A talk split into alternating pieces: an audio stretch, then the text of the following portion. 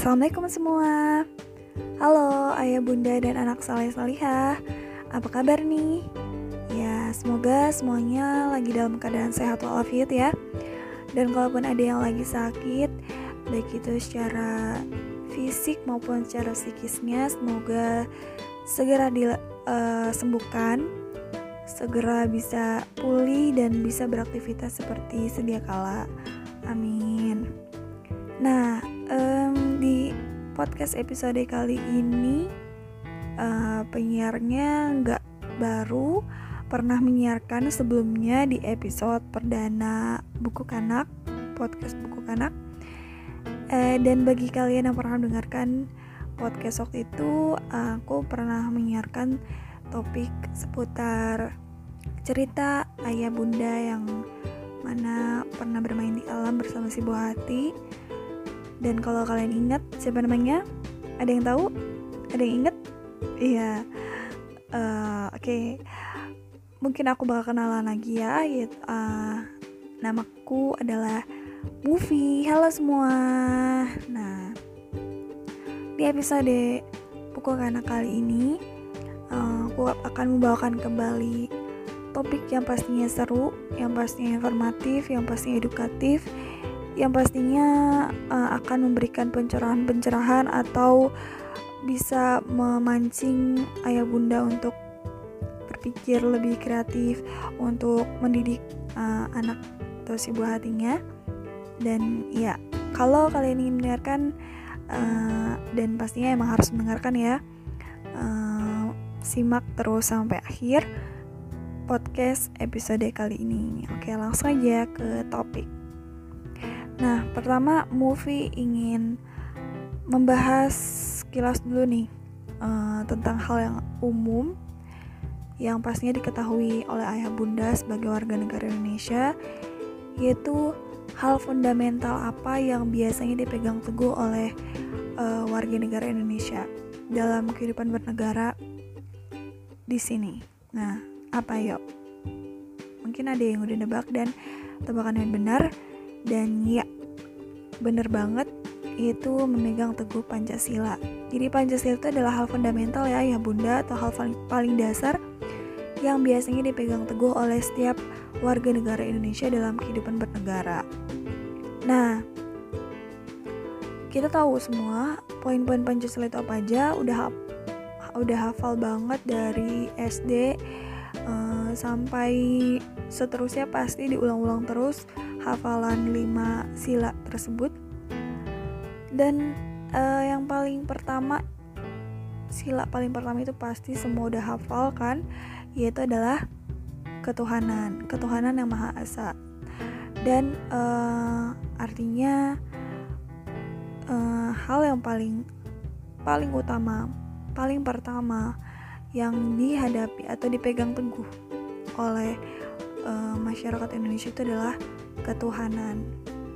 Nah, masyarakat Indonesia dengan budaya yang melatar belakangnya itu uh, memang tidak terlepas dari konsep ketuhanan kan.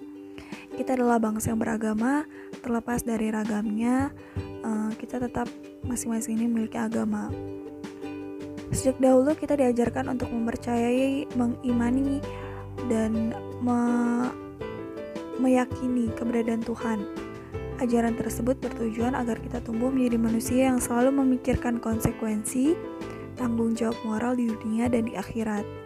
Dengan ajaran agama, kita berusaha mengendalikan ego dan senantiasa melakukan kebaikan serta menghindari keburukan agar terciptalah harmonisasi dalam kehidupan ini, baik uh, antara individu maupun uh, antara individu dengan samanya maupun antara individu manusia dengan uh, makhluk-makhluk di sekitar kita seperti hewan atau tumbuhan atau makhluk-makhluk lainnya yang kita tidak uh, sadari mungkin ada.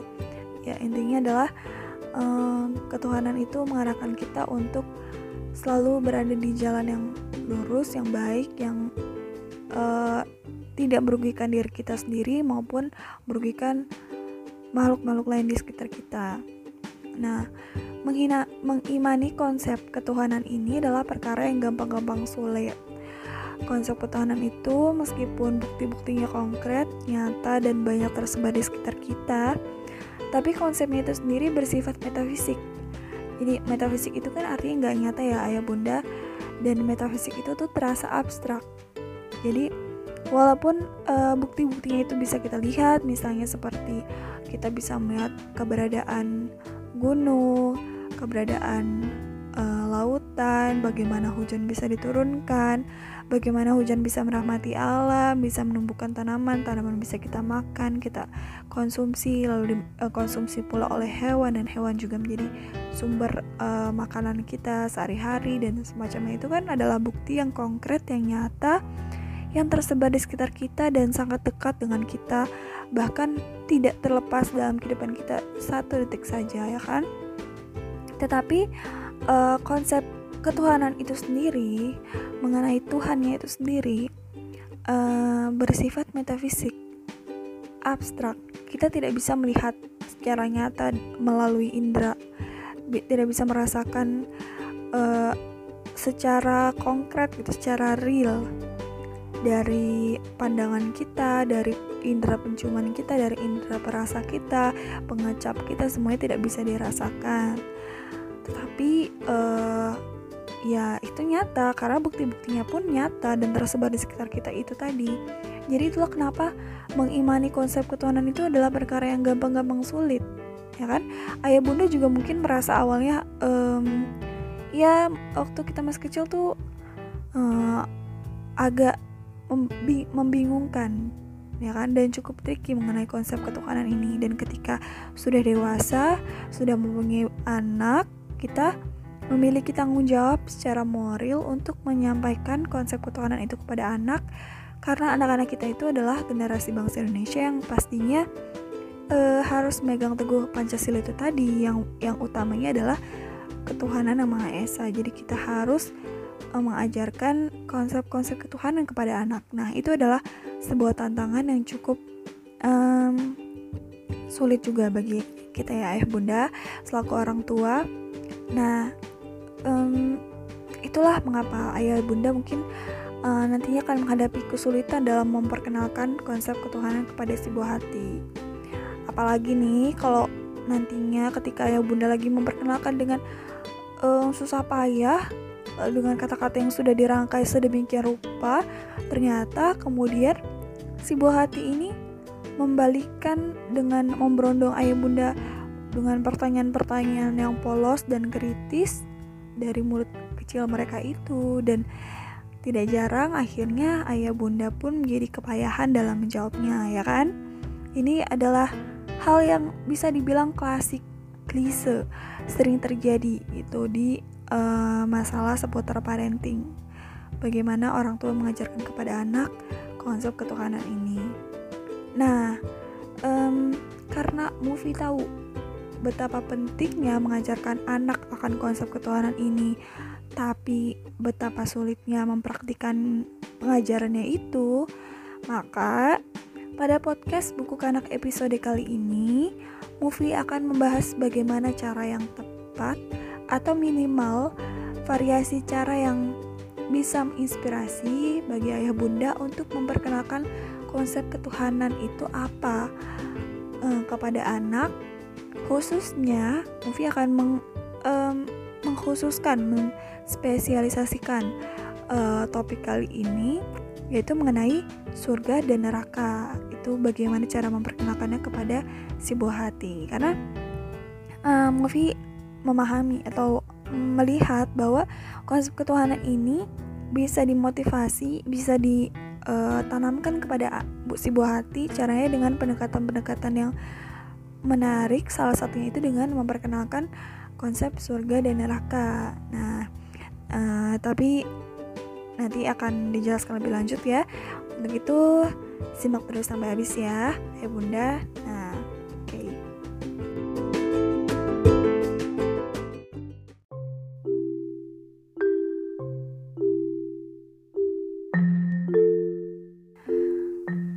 Ayah bunda, mungkin kebanyakan dari kalian sudah memahami apa itu surga dan apa itu neraka, serta apa saja perbuatan yang membuat kita berpeluang memasuki kedua tempat itu, baik itu surga maupun neraka.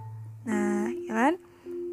Ya, hmm, seperti yang sudah ayah bunda ketahui, surga uh, dan neraka itu uh, secara umum adalah tempat kembalinya manusia setelah melalui fase kehidupan, lalu fase alam kematian, dan akhirnya kita dibangkitkan kembali.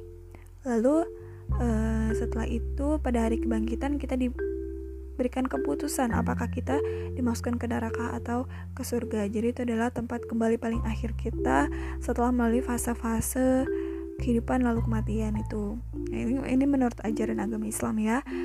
Uh, tetapi kurang lebih setiap agama ini memiliki konsep yang kurang lebih sama lah seperti itu. Nah, surga dan neraka ini pada intinya itu sama-sama bersifat abadi. Tapi suasana yang ini berkebalikan.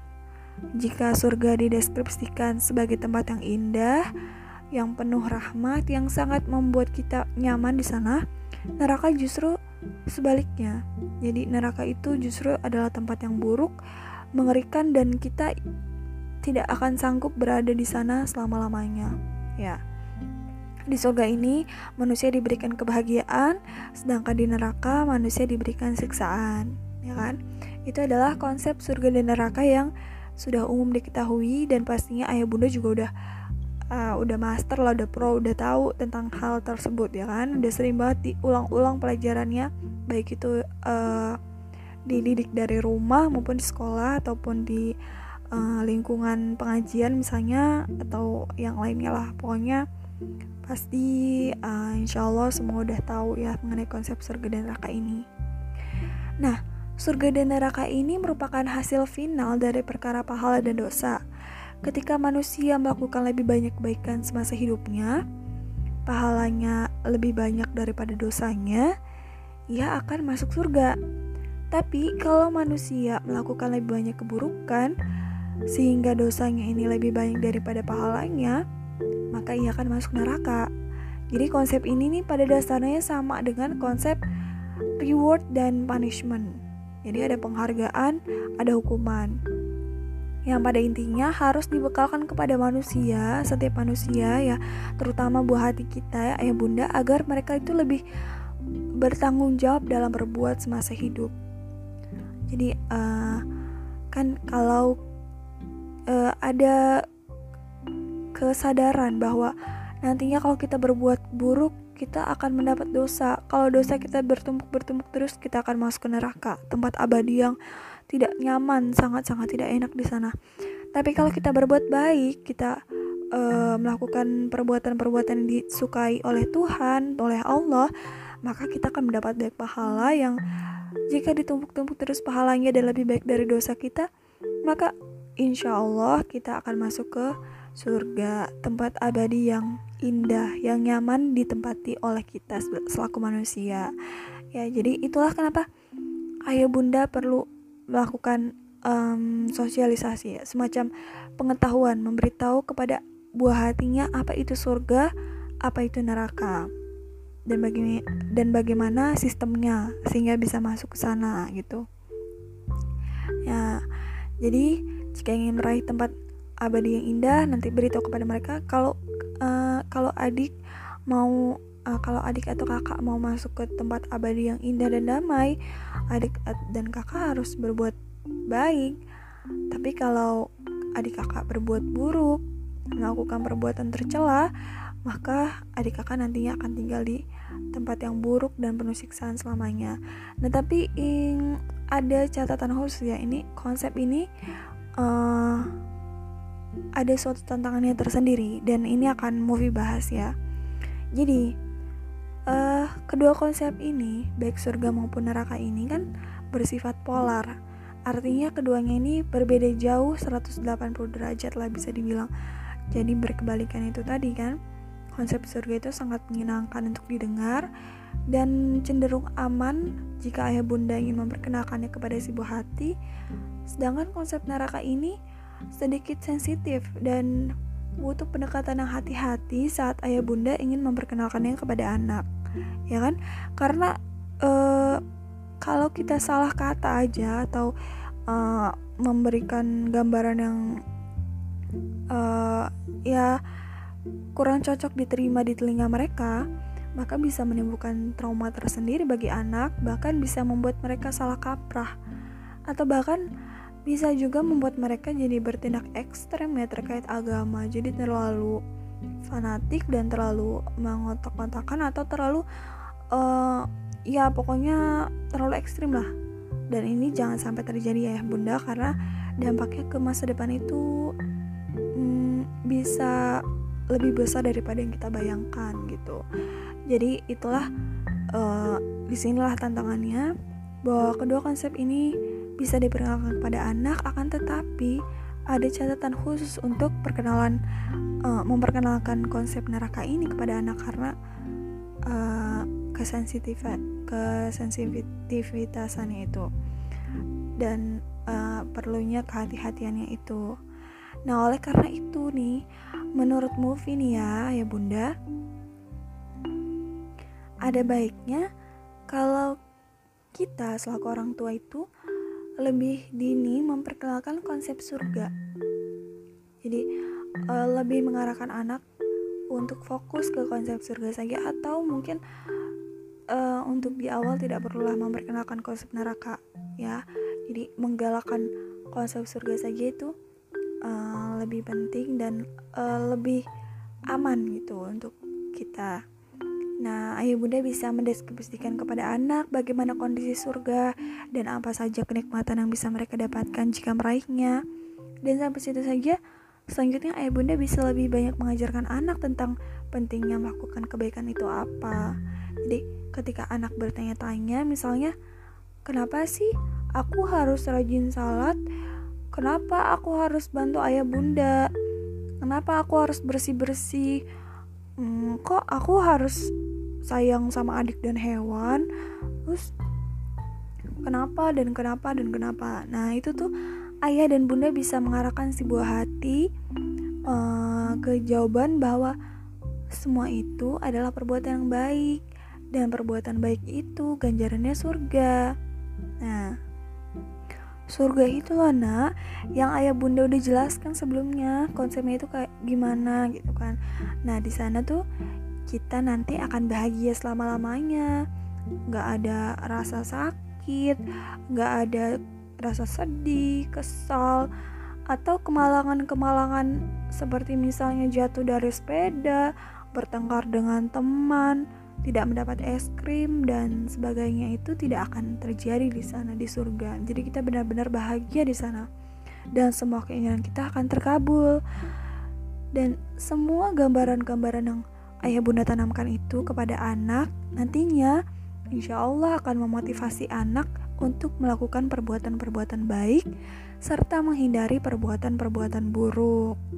Nah, tapi nih, ada hal penting yang biasanya dilewatkan oleh ayah bunda, yaitu apa? Nah, yaitu menghilangkan esensi surga dari kehidupan duniawi atau memisahkan esensi surga dari kehidupan duniawi.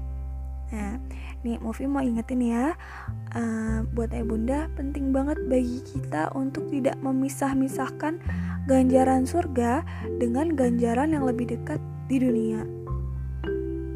Jadi tuh esensi surga esensi surga itu kan uh, adalah ganjaran ya ganjaran reward penghargaan kepada manusia atas usaha-usahanya bersabar melakukan perbuatan baik dan senantiasa menghindari perbuatan buruk itu. Nah reward ini tidak hanya terjadi di akhirat saja tapi juga di dunia yang lebih dekat dengan kita itu bisa terjadi.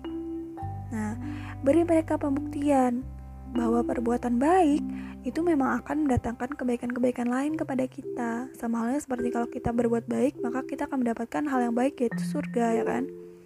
Misalnya nih, ketika uh, si buah hati membagi makanannya kepada teman atau adiknya, lalu lain waktu si buah hati ini mendapatkan makanan yang lezat pula.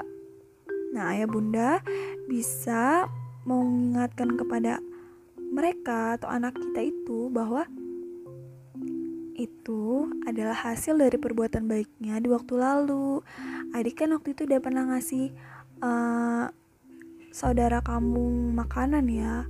Pernah ngasih es krim kan? Makanya kamu dapat es krim hari ini itu karena kamu berbuat baik jadi Allah kasih kamu ganjarannya kayak gitu. Dengan begitu anak jadi tersadar. Oh hmm, ternyata emang real ya emang nyata bahwa memang ada yang namanya konsep karma. Ya mungkin mereka belum sedalam itu menamainya tapi mereka tahu bahwa ada konsep ganjaran. Kalau hal baik pasti akan dibalas dengan hal yang baik pula dan kalau hal buruk ya akan dibahas dengan hal buruk pula. Sama halnya seperti konsep pahala dan surga serta konsep dosa dan neraka. Nah tapi ayah bunda bisa fokus ke konsep surganya aja ya yaitu konsep uh, kalau hal baik pasti dibalas dengan kebaikan pula agar anak termotivasi untuk melakukan perbuatan-perbuatan baik seperti itu ayah bunda nah Gimana udah mulai terbayangkan gimana bakal mempraktikannya kepada sebuah hati? Ya, semoga bisa membantu ya Bunda. Dan uh, movie sih sebenarnya sadar bahwa membuat anak mengimani keber keberadaan surga itu memang terasa sulit, ya kan? Tapi percaya deh ayah bunda, mereka itu sebenarnya paham kok.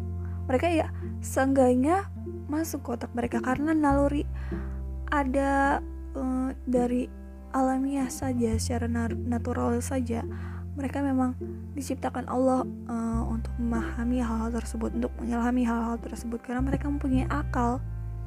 Dan mereka akan berpikir gitu. Jadi ayah dan bunda tugasnya hanya melakukan hanya mempraktikkan.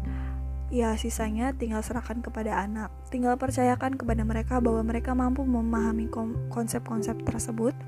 Dan mereka bisa uh, uh, melakukannya melakukan pesan-pesan yang di, yang bisa diambil dari konsep-konsep tersebut. Dan jika ayah bunda terus terus lagi telaten menanamkan nilai-nilai konsep surga ini pelan-pelan mereka akan terbiasa ya untuk melakukan perbuatan baik untuk meraih surga ya memang awalnya mereka itu masih butuh motivasi atau masih butuh uh, ganjaran secara nyata, secara real. Nah, jadi ayah bunda itu yang tadi movie bilang perlu diingatkan bahwa ini loh kamu dapat rezeki ini karena kemarin kamu melakukan perbuatan baik alhamdulillah ya. Jadi ada konsep ganjaran secara nyata itu di, uh, mereka rasakan mereka terima. Dan kalau mereka sudah terbiasa lama-lama itu akan menjadi sebuah kebiasaan dan akan terus dilakukan hingga beranjak dewasa nanti tanpa mereka sadari ya. Kadang uh, alam bawah sadarnya itu akan secara tidak sadar uh, memilih bertindak melakukan perbuatan-perbuatan baik. Karena dari kecilnya sudah ditanamkan motivasi-motivasi tersebut sehingga mereka terus terbiasa menjadi kebiasaan. Lalu ya secara sadar e, secara tidak sadar aja melakukan perbuatan-perbuatan baik. Hatinya secara tidak sadar saja langsung memilih ah ini lebih baik nih daripada ini lebih baik ini dihindari saja ini dilakukan. Seperti itu ayah bunda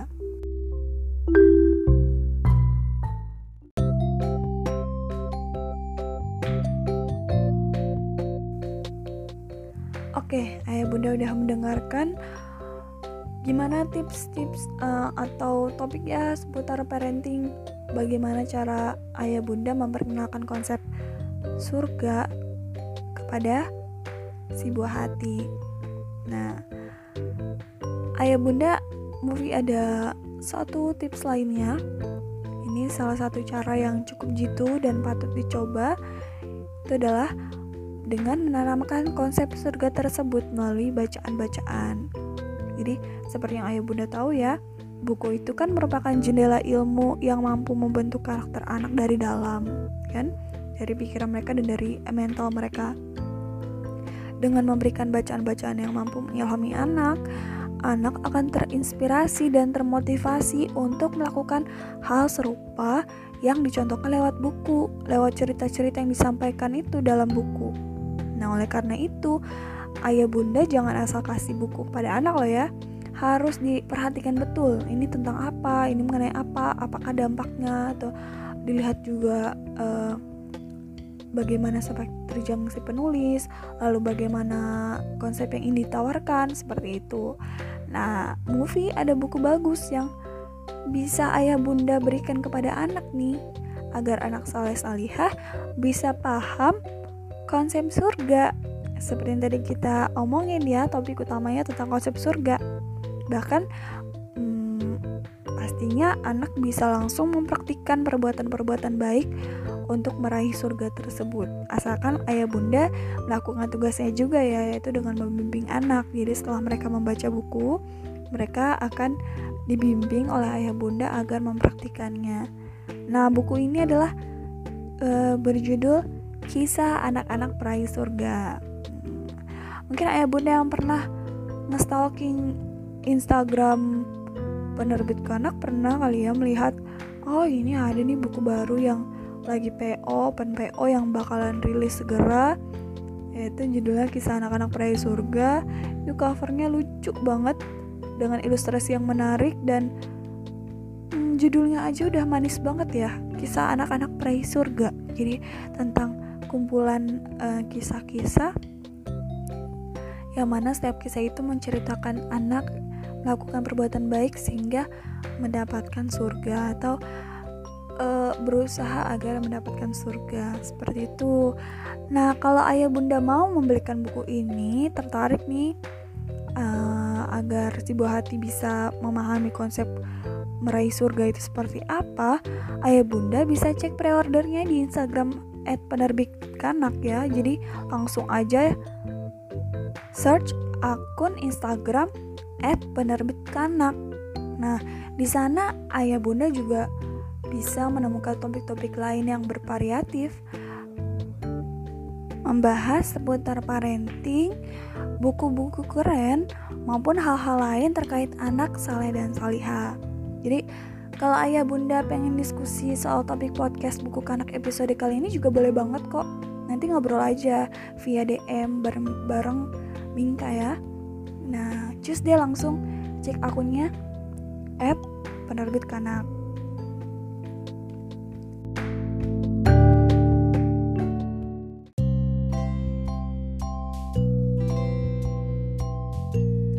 Eh, gak terasa nih udah berapa lama ya? 30 menitan waktu berlalu. Jadi artinya Podcast buku kanak episode kali ini akan segera berakhir. Tapi jangan kecewa ya ya bunda dan anak saleh salihah semua. Podcast buku kanak akan kembali hadir setiap hari Jumat. Pastinya dengan topik-topik lain yang gak kalah seru, menarik, informatif, dan edukatif. Jadi, sampai jumpa ming Jumat minggu depan. Wassalamualaikum.